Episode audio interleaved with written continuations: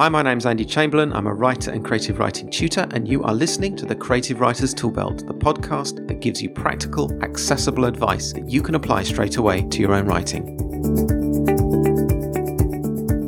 and welcome to episode 109 of the Creative Writers Toolbelt, which I'm recording on Thursday, December 21st, 2017, and comes to you with my very best wishes for a very happy and blessed Christmas and a prosperous new year. And I'm delighted to be rounding off the year with another great interview episode. This is a conversation with the literary agent, Juliet Mushens. Now, I met Juliet at FantasyCon and she very kindly accepted my invitation to be a guest on the podcast, and we caught up a couple of weeks ago, and I'll be playing that conversation to you in a moment. I've been reflecting on some of the things I've been up to this year. Now, I've had a great time this year preparing and presenting episodes of the podcast for you. I've enjoyed speaking with a range of wonderful guests, writers, agents, fellow podcasters, and others who are professionals in the business.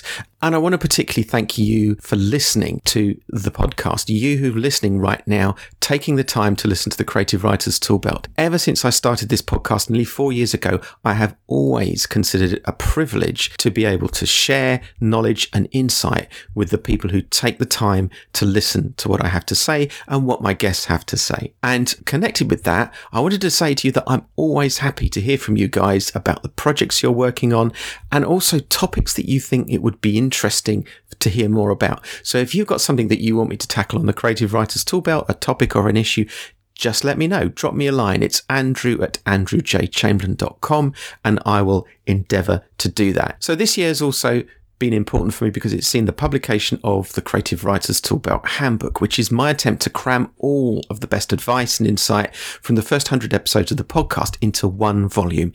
Now, if you've bought that book, thank you very much. And I really do hope it's been helpful to you please do leave a review for it on Amazon. I'd be very grateful. And if you're listening to this podcast and contemplating, as I am, your writing goals for the new year, it's possible that the handbook might be the resource you need to help you gear up for those writing projects that you're going to be working on and to develop your skills as a creative writer.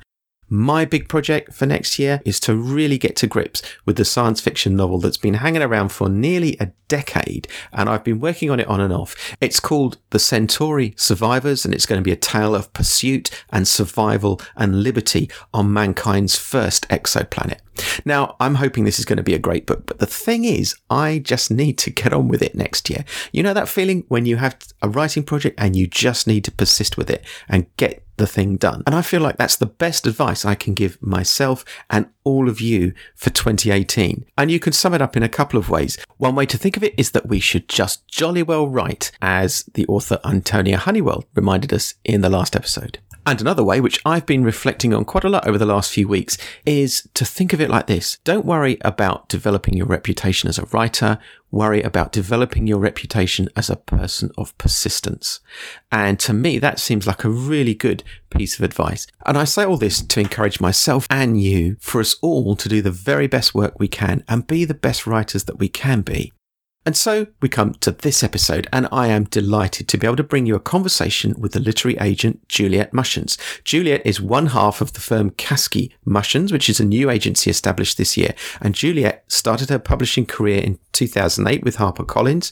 She became an agent with PFD in 2011, moved to the agency group in 2012, where she was head of their UK literary department.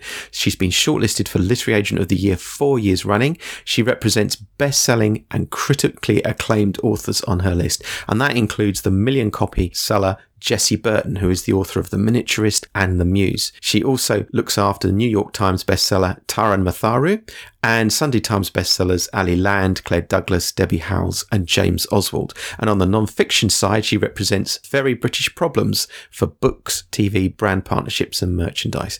Her guide to young adult creative writing was published by Hodder in 2015, and you can find her on Twitter at at Mushenska. That's M U S H E N S K A. And her email is juliet at caskiemushens.com.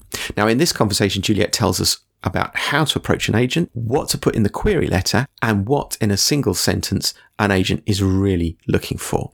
And I think one of the really important things about this conversation, certainly for me, and I hope for you, is that we're hearing information and advice directly from an agent who is working in the business right now. There's a lot of stuff that can crop up, myths and opinions that people have about what agents want. This is an actual agent telling it how it is. I found it interesting and very informing. I hope you do too. Juliet, welcome to the Creative Writers Toolbelt. Thank you very much for giving us some of your time today. Thank you very much for having me. I want to start by asking you to tell us how you got into publishing because I think you started your career in publishing and then you've moved into being an agent from there. Is that correct? Yeah, that's right. So I graduated from my degree when I was 21 and I started a paid internship at HarperCollins where I worked okay. in their fiction marketing department and they had a fiction marketing assistant as well and she was leaving at the end of the summer. And they were interviewing other people for her job. And then about 4 weeks in my boss turned to me and said you've been doing this job already for 4 weeks. We all like you. Do you want to interview for the job instead? And I interviewed for the job and they gave me that role. So excellent. I had a fairly seamless transition into publishing. So I worked at HarperCollins for 2 years in fiction yep. marketing and then in editorial and I worked on Voyager, so on the science okay. fiction and fantasy yes. imprint.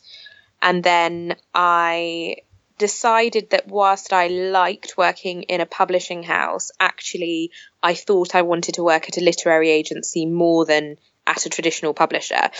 And I applied for a job at PFD, which is a very old literary agency, one of the oldest in the UK, right. where I was going to be literary assistant to two agents, one non-fiction, one one fiction. Right. And I got that role, and that was my first step on the ladder of becoming an agent. Okay, and how did you assist in that role? What did you have to do? Being an agent's assistant is really interesting, I think, because it's incredibly, incredibly diverse in terms of what you do day to day. So that could be everything from diary management, booking taxis, booking restaurants, booking hotels, booking flights, doing scheduling for London Book Fair, scheduling for Frankfurt Book Fair, yeah. proofreading, writing copy, updating the website, getting to read editorial notes, um, write editorial notes, reading submissions. Sometimes I used to, you know, run running physical errands as well, yes, which I always yeah. used to really enjoy. So, you know, their, cl- their one of their clients has got a review in the Spectator, so I'd trot out into Covent Garden with a company credit card to go and buy four copies of the Spectator yes. to bring back and helping liaise with publishers, checking deal memos, checking contracts, a lot of posting. So, a lot of posting of copies of books yeah, to publishers, sure. to co agents, to film agents. So, a really, really eclectic mix. Yes. It sounds like it's kind of whatever they ask you to do, really.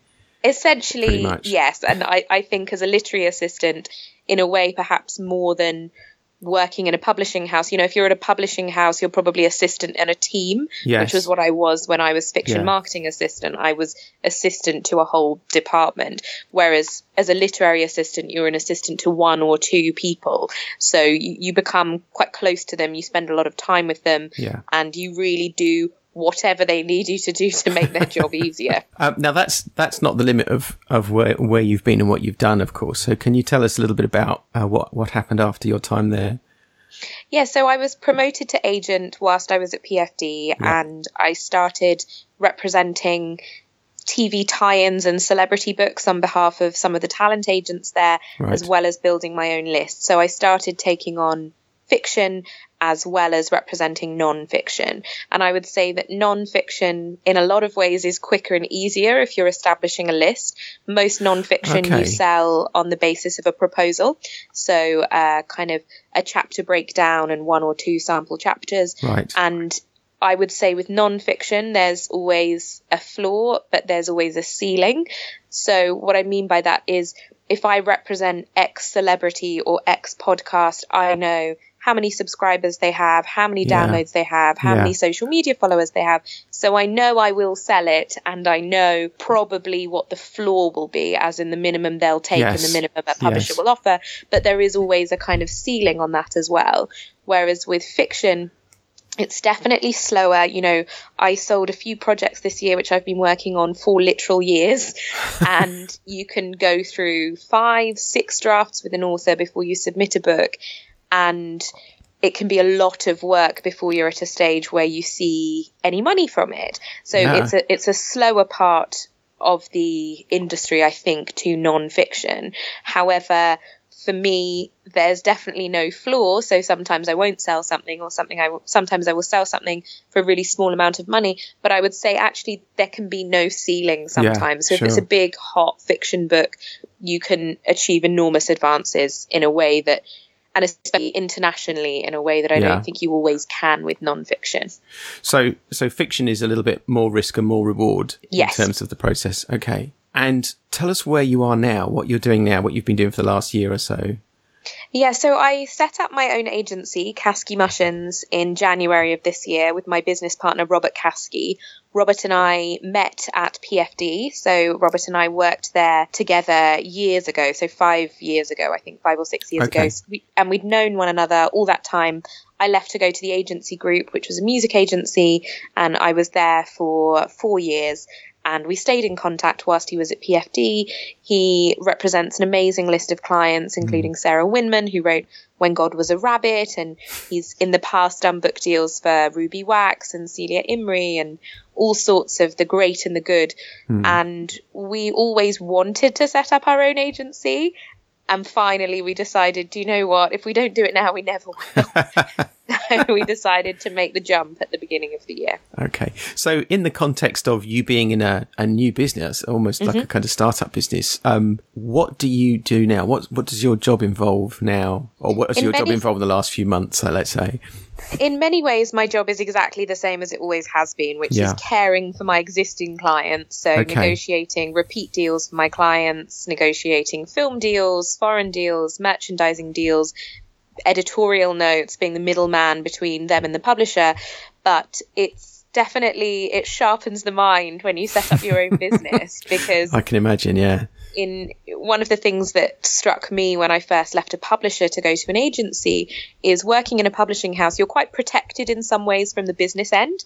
You know that books are bought and you know yes. you pay in advance, etc., etc., but you're quite removed from it. Whereas when you're at a literary agency, you're very aware that we do this deal, we take 15%. This means we get this money. If we don't receive X amount, we can't cover our costs, people yes. can't get paid, you can't yeah. pay rent, etc.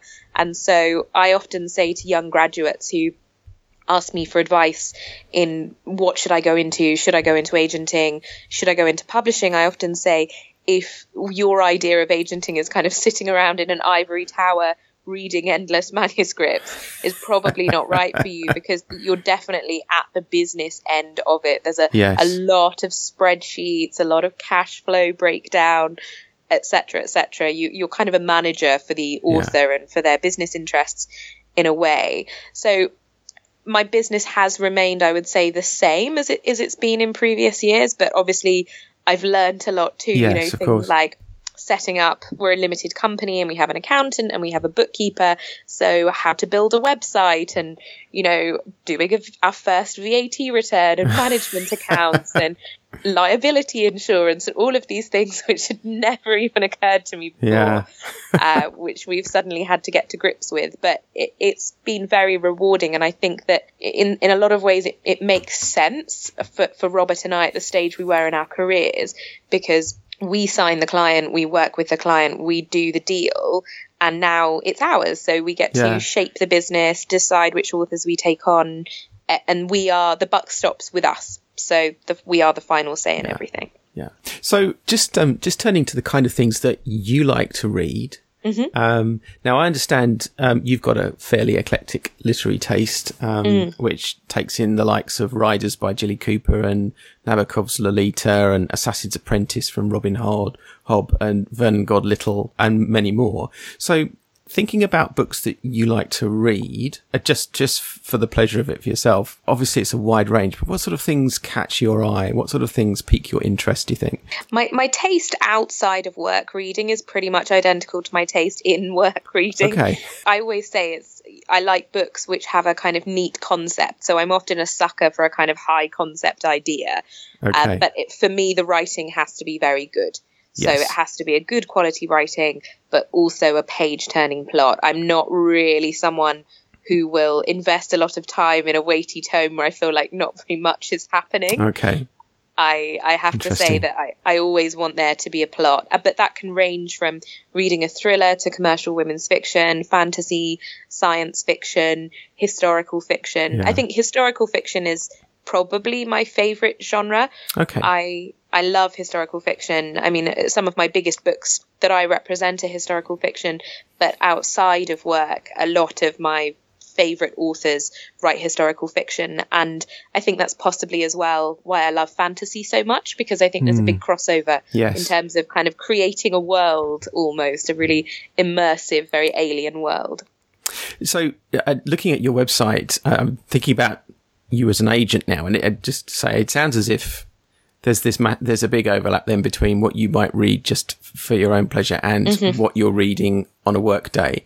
Mm. Um, and your website encourages submissions that are, uh, I'm just quoting here, crime thrillers, science fiction and fantasy, young adult, historical, reading group fiction, psychological suspense, and anything in between. Mm-hmm. And I was intrigued by the term reading and group fiction and I wondered if you could just define reading group fiction for us. Sure. So, reading group fiction is one of those terms that we use in the industry pretty much daily, but actually, I think outside the industry, most people have no idea what it means. Mm. It's otherwise known as kind of commercial literary crossover. So, it's those kind of sweet spot books, books which are upmarket in terms of writing. So, the writing is quality writing, yes. but equally, they have a page turning plot and they have things which you'll want to talk about afterwards books which raise issues, which raise questions for the yeah. reader, books which once you finish them, you think not just, oh, that was a good book and you put it away, but that was a good book. I'm really fascinated by yeah. how the author dealt with X yeah. and I want to discuss it with people. I always think a very good example of reading group fiction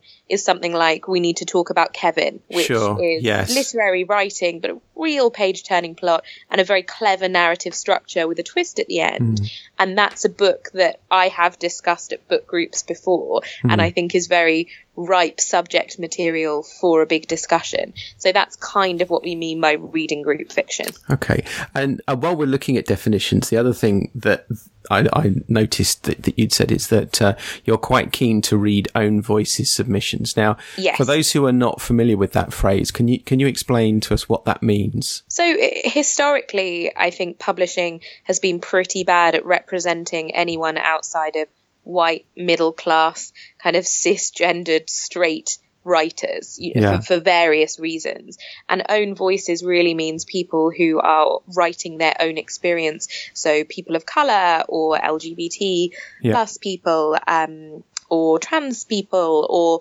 or, whatever that might be, or people with a disability writing characters who have that same experience. So making sure people who have that actual valid experience are getting a chance hmm. to tell their stories rather than other people telling those stories for them. Okay, so thinking about how the relationship between prospective authors and, and agents is changing just at the moment. Obviously, we're seeing the rise of the indie author and, and the hybrid author and hybrid publishing. Uh, and more writers are asking the question, do I need a literary agent? Do I need an agent? So what would you say are the reasons why a prospective writer should consider approaching an agent? I always find this quite an interesting question. I mean, I guess the first thing I'd say is if you don't want an agent, you don't have to have one. That's totally fine.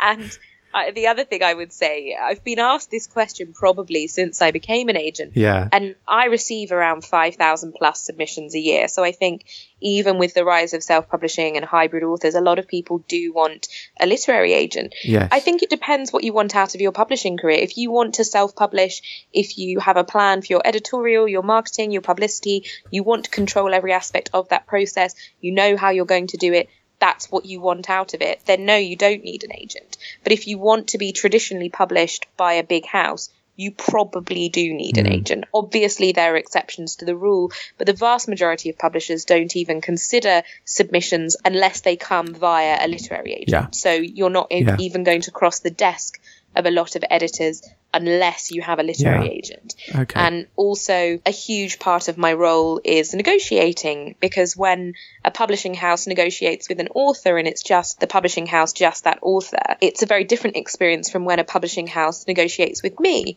because they're not just negotiating with me for this one author. They also have to bear in mind every previous contract they have done with me and every future contract mm. they might mm. do, which shifts the balance of negotiating power.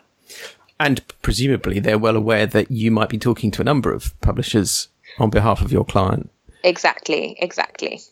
And to just flip it over as well slightly, I, I noticed you said you, you get about 5,000 submissions a year. Can you say how many of those roughly you would take in a year? Or how many new I- authors, let's say, you take on in a year?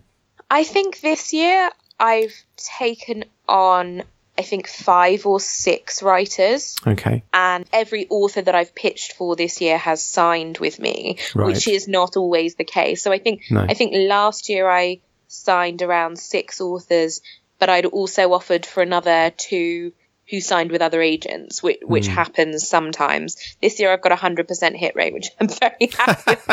with. um, Perfect score. but I would say it's not it's not a hard and fast rule. If 12 books had crossed my desk this year that I absolutely loved, that I was confident I could sell, that I had to sign, then I would have made 12 Yeah. offers of representation. Or if only two had crossed my desk that I thought, actually, I can really make this work.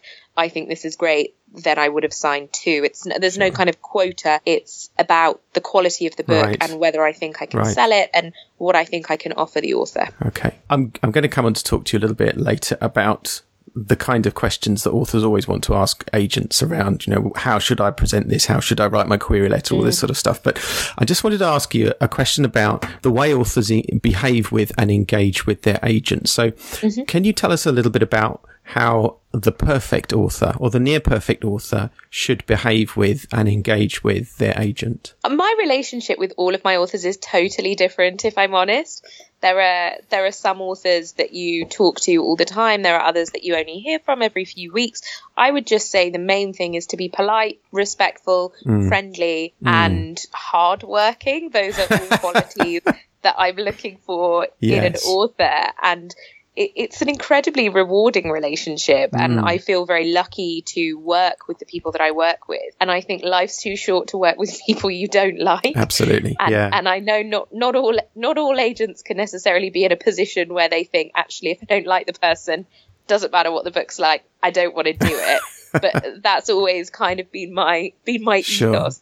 So I would say, you know, just be professional. Yeah. Uh, also understand that it is a business. So a, a big part of my job, as well as getting to break good news, is getting to break bad news, which is Oh, not wow. a pleasant part of the job. no. And I think a lot of authors are very good at developing a kind of thick skin, that understanding that, okay, realistically, not every book can be a number one bestseller and things are going to go wrong and I will get bad reviews.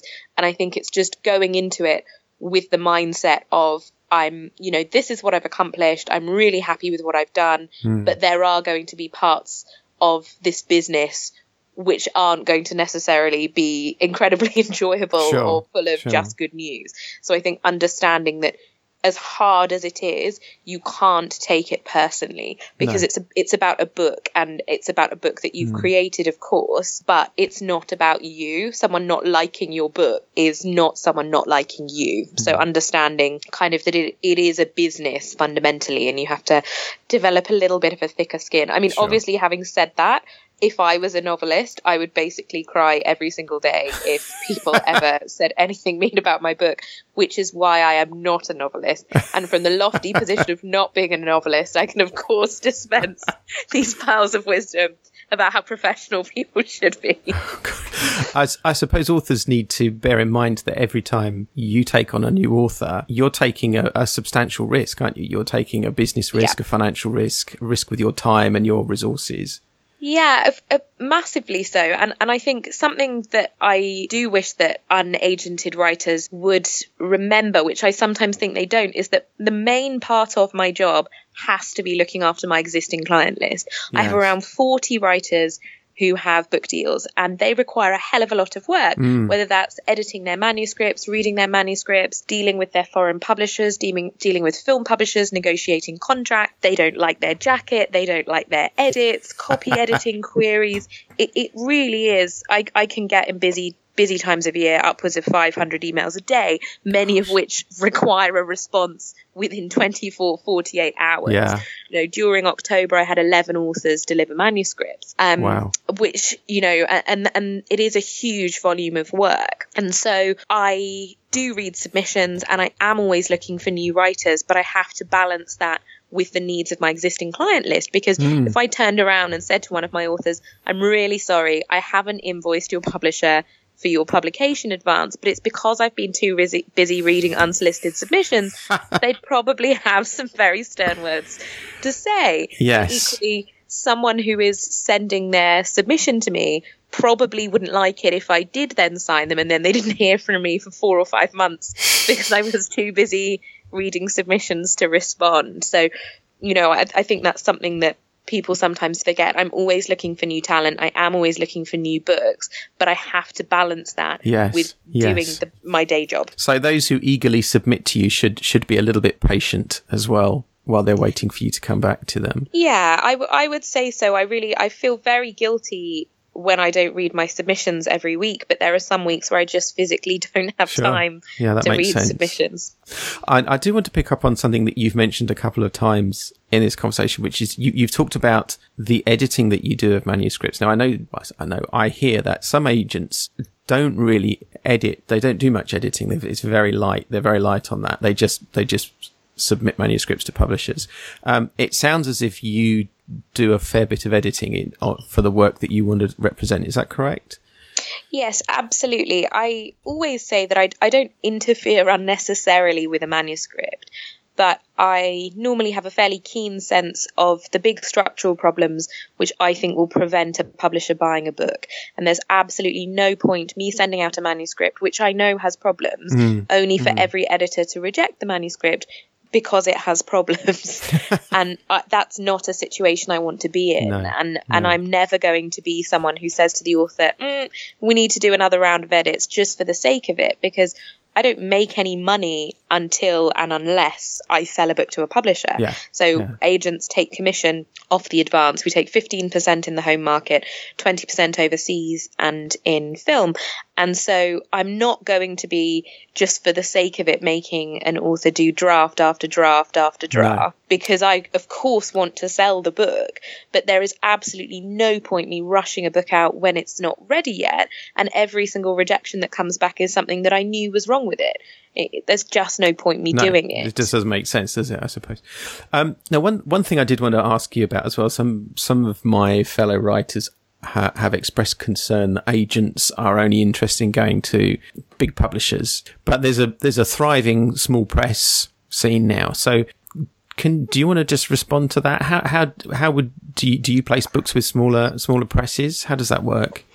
I don't often place books with smaller presses. I, I have done it in the past and I'm sure I will do it in the future. I would say it's a conversation with the author. Mm. So sometimes a, an author says to me, I really, really want this publisher, this small press to see my book, and I'll, of course, send it to them. Sure. But some small presses I've had a really good experience with, mm. but I would say that some small presses aren't overly keen on dealing with agents, or some don't necessarily have the money or the resources yeah. to yeah. put together the kind of package that I would want to encourage an sure. author to take. Sure. And I think, and this doesn't just cover small presses, this covers everything. I always think that it's better to have no book deal than a bad book deal.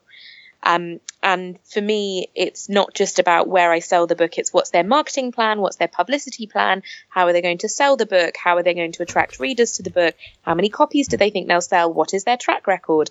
And if someone has really good answers to those questions, then I'm more than happy to investigate the possibility of doing a deal with them.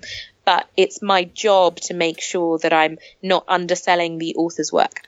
Sure. So uh, I guess this perhaps comes back to what you were saying earlier about this is it's a business as well as dealing with works of art, isn't it? It, it, it has to work for for you and for your clients, for your people you represent as a business deal. Yes, absolutely. And and of course I discuss it with the author. And if an yeah. author says to me, there's a really particular publisher I want to submit to, or I've always really admired the work that's put out by this press, then I will do my digging, find a contact there, and send the book out. And there are some of my authors who are published by small presses and are really, really happy with the experience. And some of my authors as well started at small presses before moving to a bigger house. Hmm. But something that I think is worth considering as well for an author is a publisher is always going to look at your track record. And if you are being published by someone who doesn't necessarily have the setup to ship lots of your copies in stores or or necessarily have relationships with big retailers. They can't get your book into Waterstones. They can't get your book into X, Y, and Z mm. places. Then maybe it's they're not necessarily the right person to go with. And I know recently there's been a lot of talk in the bookseller and independent press shut down and a lot of authors have ended up out of pocket. None of mm. them are being paid. Mm. There are a lot of creditors and they're going to divvy up, I think, the remains once the biggest creditors have been paid between the authors. And there's also another forum called, I think it's called Writers Beware, and they list, you know, bad agents, so people you shouldn't trust, but also also bad presses. And th- yeah. there are people who have experience with, you know, they sell their book. One of their friends says, oh, I'm going to set up a small press and I'm going to put these books out. And they decide, yeah, great. They sign a contract. Then three years later, the book's never been printed. Yeah. They, yeah. they can't get the rights back. It's very awkward between them. And and I was on a panel at FantasyCon about contracts with a couple of people who ran small presses, and they were great and they were really honest. And they were saying, you know, we never buy rights that we don't know how to exploit. You know, we'd never try and buy translation rights because we wouldn't know how to sell them. Mm. We would mm. never try and buy film rights because we wouldn't know how to sell them. Mm. And that's great, but not everyone is so honest. so it's just making sure. I would say it applies just as much to a big publisher as it does to a small yeah. publisher. My job is to get the best deal for the author. Yeah, and I guess if you're a dishonest small press owner, you don't go on a panel, do you? Or you, you tend not to talk about your business practices? You um, probably don't, but they probably talk about you on Writers Beware. I suspect you might not talk about it, but yeah, you, know, you definitely do see people who who will discuss experiences they have had. And and sometimes it's just not in the author's best interest to do the deal. Mm. You know, mm. I'll, I'll ask mm. the questions about what's the money that you're offering up front, what course, are the royalties yeah. you're offering, what's your plan to publish, can you name some success stories? And sometimes someone comes back and the answers are great and we decide, yeah, this is worth doing. But if the answers come back and it, it's not looking like a good picture to me, mm. you know, it's not always that about the money, it's about the royalties, it's about their strategy, it's about the rights they want, it's about the whole picture. Mm. And I, I think, you know, kind of marry in haste, repent at leisure. or marry carefully to start with is probably yes. better. Exactly. yes. Yeah. No, that, that, that does all make sense. Now, I, I do want to ask a couple, you a couple of questions about how authors particularly approach you, but mm. I wondered if, let's say somebody's listening to this and they have written their, their work and they've got it to the the best they can get it and they think I don't really want to self-publish I want to go go to a commercial publisher um, but I I think I need to approach an agent and that's as far as they've got. So they haven't really got any more of a clue than that. What what sort of advice would you give to that person? I think that nowadays it's really easy to research agents. So when mm. I started out at a publishing house, I had no idea what agents did because all of their websites were terribly archaic if they even had websites. Yeah. and they were very hard to navigate. Whereas nowadays, most agency websites are brilliant. They are so easy to use. They clearly list the books they represent, the sales they've done, their news, how to submit to them, what they're looking for. Mm. So I would Google every agent that you're interested in submitting to, find out their particular likes, their particular dislikes, their submission preferences, and then make sure that you give them exactly what they're looking for. Okay, uh, um, that would be my big piece of advice. Would you Would you recommend uh, that writers get something like the Writers and Artists Yearbook and do some research in that, or or is is that not terribly necessary nowadays, do you think? I think that the Writers and Artists Yearbook is a really great jumping off point, but I think it is just a jumping off point because I would say the best place you're always going to get information about an agent is their website. So sure, often sure. people will submit to me and they'll say, Oh, I saw a piece about you on X or you know, there was a piece about your agency and why, and it said you're looking for blah, blah, and blah, and I should submit to you this way. And often that information is wrong. Sometimes it's wildly out of date. Sometimes it's just wrong. and so I would always say the best place is kind of from the horse's mouth. So yeah. have a look on the agency website, see what they're looking for, see who's best to submit to. Okay. And um, I, I'm sure you're right that in fact, it isn't that hard for anybody to to submit in the correct way because all of these all of these websites are very clear uh, about it. Having said that, I have to ask you the question: Do you still get material which is submitted to you in completely the wrong format, in not the way that you ask for it on your website, uh, not wrong genre, wrong format, wrong whatever? Just just clearly the person has not paid any attention to how you want to receive stuff. Absolutely. It happens really more often than I care to think of. So, I mean, one that made me laugh today is obviously my name is Juliet Mushens. My business partner's name is Robert Caskie. Uh, I got a submission to Mrs. Caskie, Ms. Caskie. You get Dear Sirs, Dear Sir slash Madam.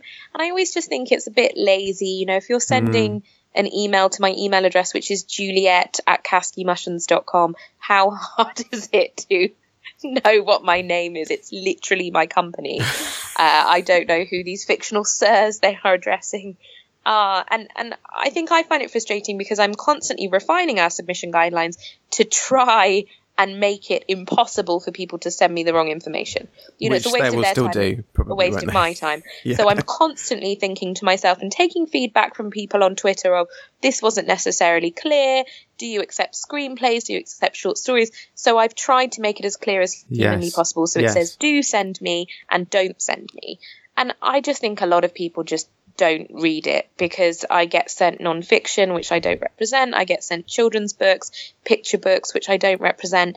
And, and it's just a waste of the person's time. Mm. It says I don't do mm. screenplays. It says I don't do short story collections or poetry. There's no point sending me those things because I'm not an expert in them, I wouldn't know how to sell them. Mm. That's why I don't represent them. Sending me a script, I would have no idea what to do with it because that's not what I do. And the same with mm. uh, the other genres that I don't represent. There's a reason I don't represent them because I'm not an expert in that part of the market. Sure, I am an expert in the genres I do look after, which is why I ask to be sent them. So it, I think I find it frustrating I guess I just find it a little bit baffling. But I've talked about this with people who work as recruiters, and they always say exactly the same that people are just as bad when applying for jobs. that you know they, they miss they mislabel who they're sending it to. They don't include the right information they you know don't even necessarily write the right job title or whatever. So i guess it's just human nature in some ways to disregard those kind of instructions. It is it is it is baffling really isn't it? Because it's it is one of the first things you learn i think as a writer if you want to submit to an agent or to if you're if you're sending your work to somebody find out who they are find out what they want, find out how they want it, that kind of thing, whether it's a publishing yep. house or an agent. Um, and just to take this through to its kind of bitter conclusion, if you do get stuff which is not formatted at all properly, is not what you're looking for, what, what happens to it? I delete it. That's it. yeah. Well, it, that sounds yeah. that sounds really brutal, and I didn't. Well, no, no, I wanted that. you to be brutal actually, because I yeah. think people need to hear that that actually that's what's going to happen, isn't it? It's it's a funny one because when it says you know if it's not formatted properly do i do i delete it? You know if someone attaches the first read uh, attaches their cover letter rather than pasting it in the body i'm not going to delete that. No, you know no, it, it's no, i obviously I don't. yeah. but but if it if they are submitting me a genre which i do not represent which i say on my website i do not represent then there is no point me engaging with it. Sure. and I, I used to write back saying you know, I'm sorry, this isn't a genre I represent. And people would then write back saying, well, I think you should make an exception for this work. Or people yes. can get quite combative as well. Yeah. And uh, so in the end, I've just decided, do you know what?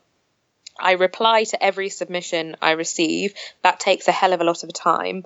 But if they're not going to do me the common courtesy yes. of at least making sure that they have even read my submission guidelines, then I should I should probably spend that time on someone else's submission who has, because the majority do put that time and effort in. Yes, yeah, and and we should all remember you've said you have five thousand submissions a year. Yeah. So we can understand why you haven't got time to mess about with people who can't send you stuff properly. Um, yeah. And it's also worth noting what you said there that, in fact, on your website, you ask for the query letter in the body of the email rather mm-hmm. than just separately. So if people want to do it perfectly, they put it in the email. Yeah. So, and I do want to actually ask you something about, about query letters because quite a lot of writers get confused or uncertain as to what should go in the query letter and especially that balance between information about the work and information about themselves. So can you give us a little bit of a steer as to how you see that, that, that should be? Sure. So, in my opinion, a cover letter should be no more than one A4 page long. It needs to contain the following information the title of your book, the genre of your book, uh, a brief piece of marketing copy, so a paragraph or two, which would be like the blurb on the back of a book.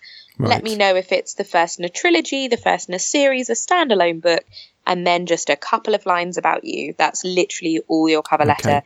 needs to contain. If you have any writing credits, you've had short fiction published, you have a podcast, you've interviewed, you know, these authors who've encouraged you, you've done a creative writing MA, absolutely mention it, but the bulk of your cover letter needs to be about the book you're submitting. It should be right. 90% about the book, 10% about you. Okay. And a cover letter is designed to make me, despite the fact I'm incredibly busy and have a million other things to do, think this sounds amazing. I absolutely have to read it right away okay. and then open the chapters. That's what you want to achieve with your cover letter. And if we think about particularly what you, what you might attract you, you mentioned that you quite liked uh, concepts earlier on. And I think you used the term high concept.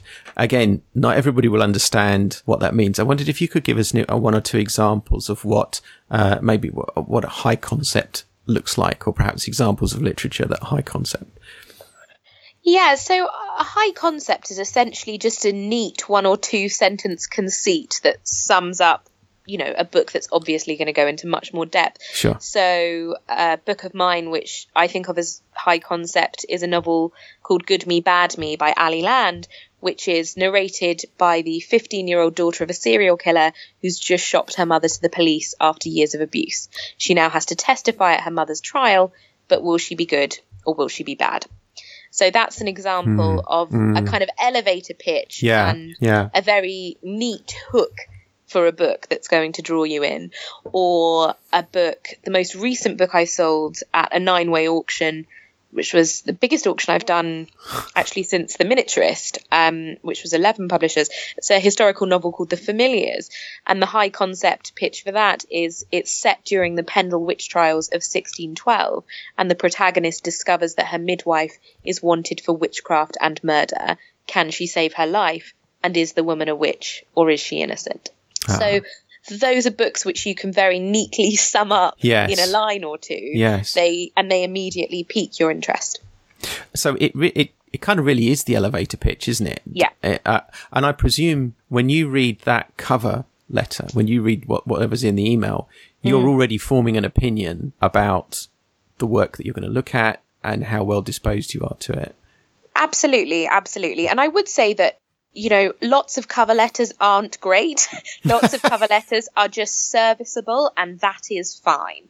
You know, that actually uh, lots of people really agonize over how do I do this? How do I put this together? I want to make myself stand out, really tie themselves up in knots. Yeah. And actually, it doesn't need to be the best elevator pitch in the world. It doesn't need to be the flashiest cover letter.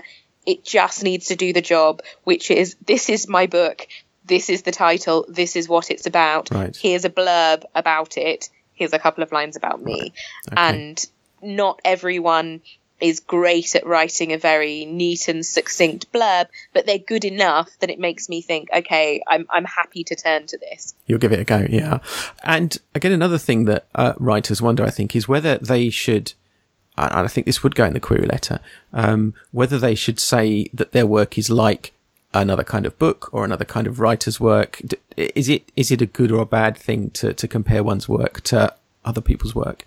I think it can definitely be helpful to mention a couple of other writers whose work yours is similar to. Right. That doesn't have to be exactly, you know, my book is X meets Y, but it, it, some yeah. books are that. I remember when I um I sold a book called Summoner by an author called Taran Matharu, and his first three books have now been New York Times bestsellers. He's a number two New York Times bestseller. He's a massive success. And he always said his books were Harry Potter meets Pokemon. And they are. That's literally what they are. I, I can't think of a neater way to describe it. Or I sold a book uh, called Hold Back the Stars, and her pitch was it's gravity meets one day. And actually, that's exactly what the book is. And yeah. even the cover copy of the book and several of the reviews said that. But there are lots of books that don't have that neat kind of X meets Y. And I would just say it's useful to think to yourself, what other books will people who read my book also enjoy? Sure. And I, whenever I submit a book to publishers, will do at least three comp titles in the submission email. Okay. Okay. So, um, another thing that uh, prospective authors are always doing is, is talking about the the rejection letters that they get, and many are are trying to glean some crumbs of comfort or encouragement from their rejection letters. And uh, I was talking to a, a an author couple of weeks ago, um, who said that they they didn't realize that um, if they pitch to an agent and the agent comes back and gives feedback, constructive feedback, even though, though they reject the work, uh, that actually the fact that they have bothered to give constructive feedback should be taken as a very positive sign. Now, would you would you agree with that, or what what what do you do with authors who nearly make the cut, nearly make it onto your list but don't quite? What's what are the things you're saying to them? So I would say that if I, I have a standard rejection, which is is a fairly standard rejection slip.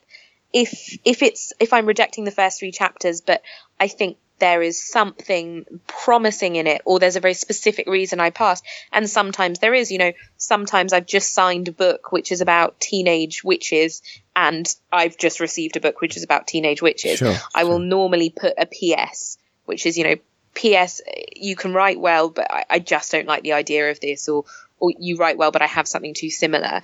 If I call in the full manuscript of a book and reject it, I will give fairly detailed feedback. Right. And sometimes that feedback is about the fact the story wasn't big enough, the plot didn't sustain itself, there wasn't enough pace to the novel. Sometimes it can be really, really specific. The, I read a book, I read a full manuscript a couple of weeks ago and I read the entire thing. I was off sick and I read the whole thing in a day. And I really went back and forth. You know, 20% of the book, I was like, I love it. I'm definitely going to offer representation. 40%, I was like, it's a no, I'm going to give up. And I made it right the way to the end. And my feedback for the author was really detailed because I'd yeah. read the whole thing in one right. sitting. Right. But it fundamentally didn't work. But I could kind of see why it didn't work. So okay. I gave the author very, very detailed feedback there. So I would say if you're getting personal feedback, it definitely means something and it means that you are along the right lines. Yeah. But having said that, you wouldn't you wouldn't want to see a a, a corrected script unless you specifically ask for it. Is that yeah? Is that if if I specifically go back to someone and say, "Here's all my feedback. If you want to make these changes, I'd love to take another look." Then absolutely send it back to me. But if I write back and I give you feedback, but I don't say that I'd like to see it again, then just cross me off your list and move on to someone else. Um, and on the subject of uh, kind of moving on to something, someone else, something that really, really intrigued me that um, I've, I've heard from you and one or two other writers recently. There was a time when I thought that both publishers and agents were saying, please only send to one at a time. So I don't only approach one agent at a time. However, it sounds I think from what you're saying, from something I've read, that you, you're encouraging authors to query more than one agent at a time. Is that correct? Abs- absolutely. I think you should send to five to ten agents at any one time. Just make sure you keep us all in the loop. If you right. get an offer of representation, let everyone know and say, please can you get back, get back to me within normally two weeks is quite standard and let me know if you'd also like to offer or say, you know, other agents have also called in the full manuscript or whatever and just keep me in the loop. Right. But absolutely send to multiple people. And and i think there are many criticisms which are leveled at agents some of which are unfair but some of which actually are totally totally fair and i agree with.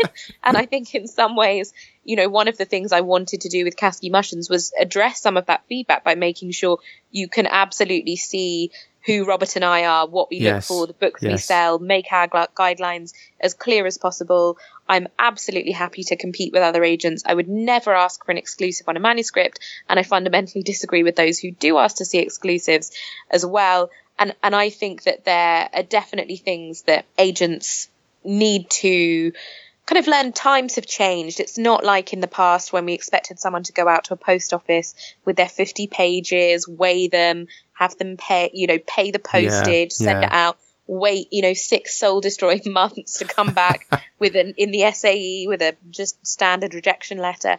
I think that times have moved on and we have to deal in a, in a more professional, more efficient way. Okay. Um, now, I understand uh, that you advocate something called the Mushens method. um, and I'm intrigued to know what the Mushens method is and how should writers apply it?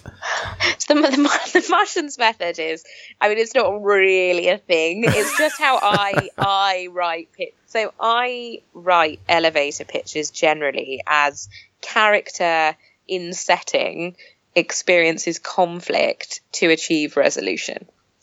Okay. So that is my method for coming out with a neat, succinct pitch. Because once you've got a really small pitch, it's easy to expand it. If you have a yeah. massive, verbose, five page pitch, it's basically impossible to get it down yeah. to a sentence. Yeah it's something my my dance teacher always said, which is that you learn moves small and then you can make them big and theatrical. But if you ah, make them ah, big and okay. theatrical, it's impossible to make them small. So I, I think absolutely. That's an interesting that is comparison, a, isn't it? Yes. Yeah. yeah, and it, it's a very it's a very basic tool, and I would say it, the most important part of that is what is the conflict at the heart of your novel what what is the question the reader is going to have and how are you going to answer mm. it by the mm. end? And that can be a massive conflict. It can be how is this person going to save the world? Or it can be a really small conflict. It can be how is this person going to find love? Or are they going to survive mm. their first year of school? But there has to be conflict in a book. That's interesting that you should say that. I've i I spoke to a very well renowned, respected uh, editor, and she sees a lot of work from new authors. And I said, "What's the biggest problem that you you're seeing with with the work that comes your way and with you?" And she she does some coaching, and without hesitation, she said she sees a lot of work where the protagonist doesn't have a goal. Mm-hmm. It's the protagonist is it's almost like they're sitting in their their front room, kind of sighing deeply and, and considering the world and, and they don't, yeah. there's no, there's no engine to the thing. There's no, mm. there's none of that conflict. Now, d- would you agree with that? Do you see a lot of that? Is that a, is that a core? Yeah, I, w- I would say that's true, and I, w- I would say both of those. You know, that kind of very much ties into the conflict, which mm. is you know your characters have to go on a journey, and that can be a physical journey or it can be an emotional journey. Your characters shouldn't be the same at the end of the book as they were at the beginning of the mm. book. Mm. And a, a, question, another question about set, setting that I want to ask you actually, which is something that uh, an issue around setting that I, I discuss with people. I I talk to people with setting about how you get your setting to be both credible and immersive. By which I mean the setting has to be credible at some level, even if it's fantasy, for people to believe in it. yeah, it has to also be immersive so that the reader can lose themselves in the best sense in it. Yeah. So, do you find that you are critiquing or finding problems with the manuscripts that you see in that across that sort of spectrum as well? I think that one of the problems that I see often with fantasy and science fiction is that people know way too much about their world and the world is almost too complicated. So the first right. few chapters are just info dumping. So yeah, it's just exposition, yeah. exposition, exposition, and it feels almost like a kind of textbook rather than a story. And and I think that you have to know all of the answers to the questions of, you know, well, how were the royal family deposed and what's the currency they use and what's the geography like? When was the last war? You need to know all of that, but the vast majority of that does not need to make it onto the page at all. Right. You just have to make us very aware of what the rules of your world are. Um, but we don't need to get bogged down in all of the kind of tiny minutiae, I suppose, of the world. Sure. And I think what I always think with fantasy is it it has to be character first. That for me is where any book succeeds or falls down. You know, it, it's it's not that stuff happens the end it's stuff happens to these people how do these people respond how do they feel what do they do what are the decisions they yeah, make yeah and so even if your characters are in a world where there are dragons and there's magic and there are wizards or they're on another planet or you know they're coping with a futuristic world they're still people yes and and and either writer have to make you care yeah, about exactly. them. Otherwise, exactly. it's not going to go anywhere. Uh, so, I'll, I'll just coming back to that, it, it, it's a bit like that kind of principle, I suppose, of the iceberg, where we only yes. see ten percent of it. The reader only sees ten percent of it, but we know that if somebody did bother to ask you what happened in 1548 in Poland yeah. or whatever, that actually you, the writer, know the writer knows what's going on. Yeah. One of the things that I talk about as well in my podcast is something called sparse and specific description, which I think perhaps might allude to some of this in that I think there's some merit in having description which is very specific, but don't overdo it. Don't info dump it. Um, yeah. and I, and I wondered if, again, that was something that you would agree with, um, and whether there you see a problem with description. I suppose I always ask myself with actually i suppose every author i think should ask themselves when they're writing is this furthering character is this furthering story is this world building if it's not why is it here and sometimes mm. there's a very hmm. specific mm. reason it's here but sometimes it doesn't actually need to be there Uh, one thing that I do think is particularly interesting is when I work with writers. So I've read a manuscript and I take the writer on. I always say to the writer first, here are my big sweeping editorial thoughts on the book. What yeah. do you think of them? Yeah. And so we establish that they're on board with them. And 90% of the time, it's not just that they're like, yeah, I see where you're coming from. They're like, yeah, no, I know. I know that's a massive problem. I, I know there is a ginormous plot hole there. I just didn't really know how to fix it. So I just thought I'd leave it as is. so you found them out, basically. Yeah, and, and, and so I actually feel that lots of the advice that you know I give writers or we give writers actually writers should trust themselves as well which is mm. that often they kind of know deep down maybe I'm not quite answering this or yeah. maybe I've fudged it a little bit or yeah fine the character probably wouldn't behave this way but I kind of need them to so this can happen and actually try not to let yourself get away with those moments yeah. so winging it just won't do you'll get found out. yeah out. most most of the time you'll get caught out and it's interesting yeah. for me because i'm a very I'm very logical when it comes to editing. So I'm always the person that asks the difficult question, which is like, well, why why is she here in this scene yeah. if the kingdom is a five five day ride away?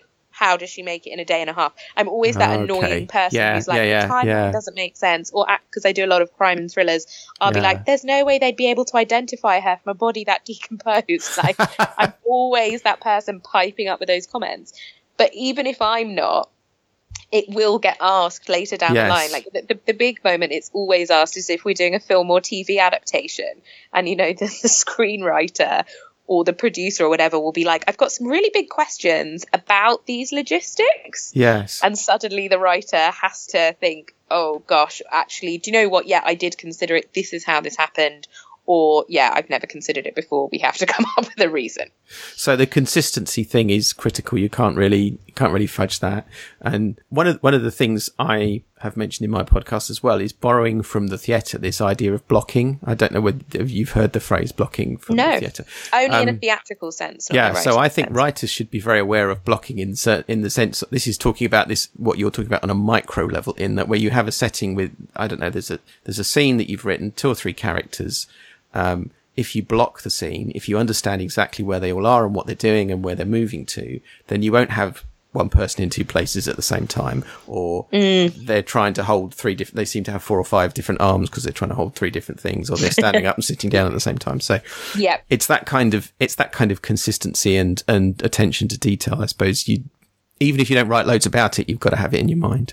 Yeah. So we're coming to a close. Uh, there's a couple of more questions I'd like to ask you just to kind of round things off. Um, mm-hmm. Is there, are there any more really important things that you think a writer needs to bear in mind that, that perhaps we haven't covered in the questions that, in the discussion that we've had? Are there any kind of pearls of wisdom that you've got?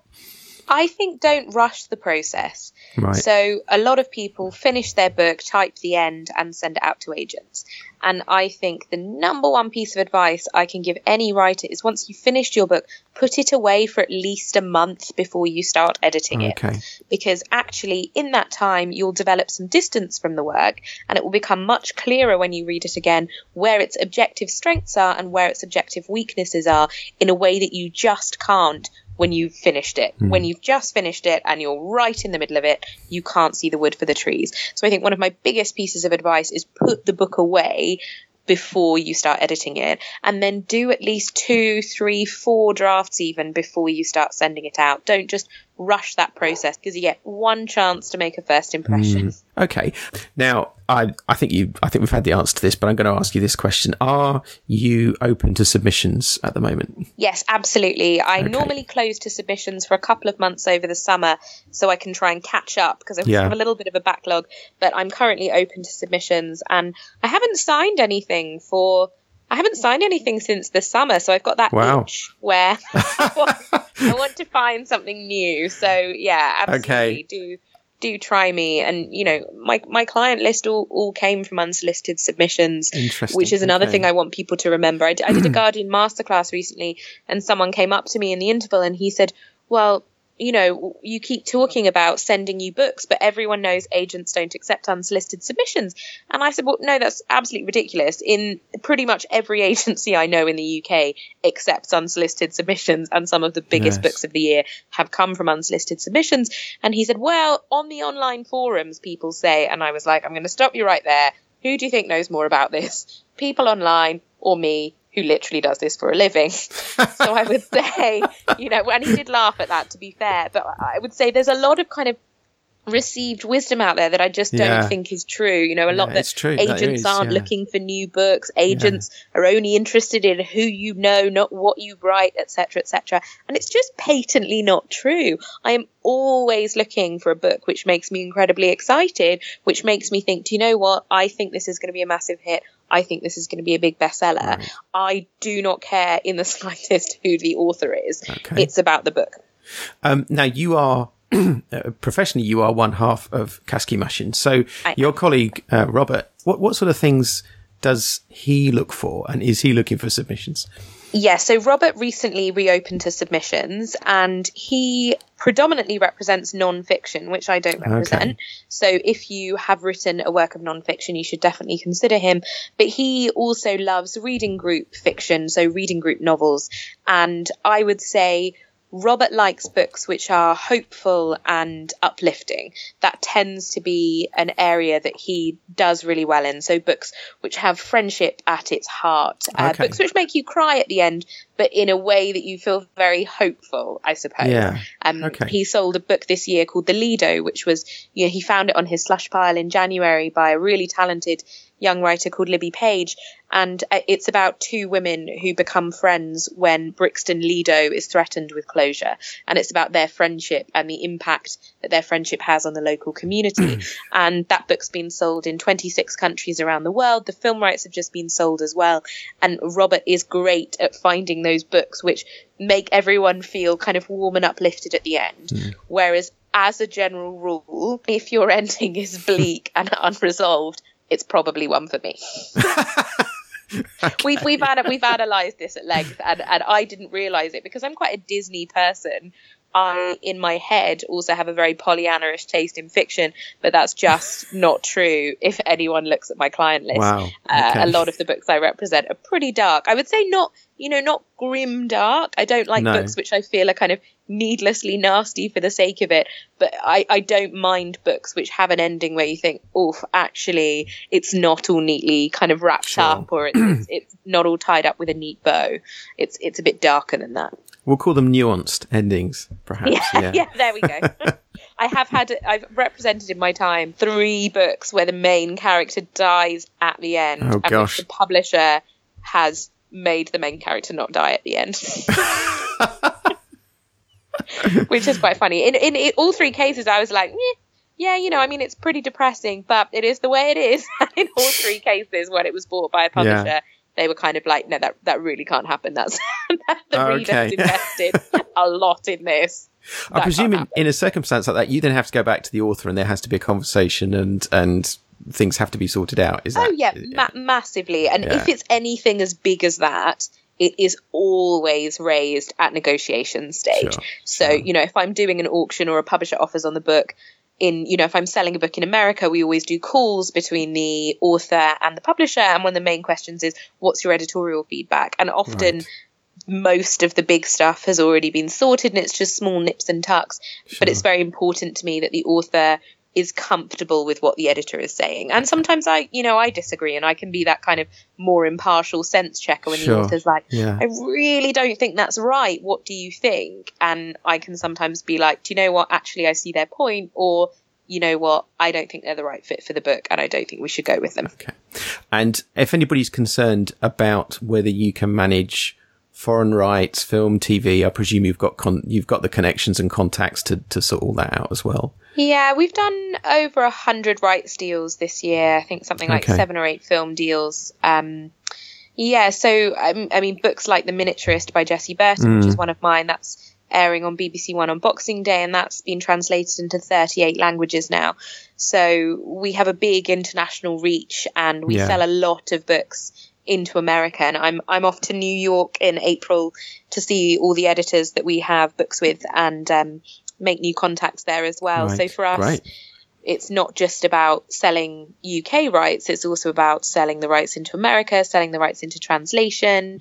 We go to Frankfurt Book Fair, we go to London mm. Book Fair, mm. and we're constantly dealing with international publishers because the UK part of the puzzle can sometimes be a very small piece, and the rest of the world can be much more lucrative. And are you open to submissions from anywhere around the world? Can anybody in the world send to you? Absolutely, absolutely. Okay. And my authors live all over the world, from right. Nigeria to Scotland. So it's you know it, the, the, joy of the internet and email means it's perfectly possible yeah. to deal with authors wherever they are. One of my authors uh, when she got her book deal, it was big enough for her to quit her job, and she went and lived in a treehouse in Bali uh, while she was working on her edits. And one of my other authors, uh, who's a New York Times bestseller, he is a digital nomad. So he travels the world with other digital nomads, um, wow. and they work they work wherever they are. So they, you know, set up their uh, little um, router or whatever, and they'll they'll have the internet in the middle of the Gobi Desert wow. or wherever they are. uh, so yeah, na- nowadays it's much easier to do that. That would be a setting for a great manuscript, I'm sure. Digital nomads yeah. or something. um, and if people want to reach you, it's uh, caskiemushens.com. Yeah, that's that right? the website, and all okay. of the information's on there, and you can have more of a browse in terms of you know, not just the submissions, also our client list. And yes. we also have a page of, you know, our co-agents, so who yes. we work with internationally and also news as well. Okay. So latest deals, bestsellers, prize shortlistings, that kind of stuff. Because one thing that I would say I think writers should consider when they're approaching agents is making sure you get the right agent. So I, I, said earlier, it's better to have no publishing deal than a bad publishing deal. I think it's better to have no agent than a bad agent. So you should mm. be hmm. asking yourself, what books have they represented? What's their success rate? How many books have they sold? Mm. You know, have I heard of any of their authors, etc., etc. Mm. We're, we're members of the Association of Authors Agents, which is our kind of industry body, sure. and most agencies are as well. And the, these are all things to bear in mind. So that's a sign of a reputable agent, really, that they would be a member of that that organization? Yeah, well, it's you, you have to have been an agency for a certain number of years right. or to have reached a certain income threshold okay. before you're admitted. Right. Okay. Well, Juliet, I have asked all my questions. So um, thank you so much for your time this evening. Oh, well, been, thank you for having me. Been great to really talk to you. Uh, and um, I do appreciate, well, we all know agents busy, and I, so I do appreciate the time. Great. And, uh, well, thanks very much. Really nice to talk to you. Thanks a lot. Have a cheers. nice evening. And Bye. you. Bye bye.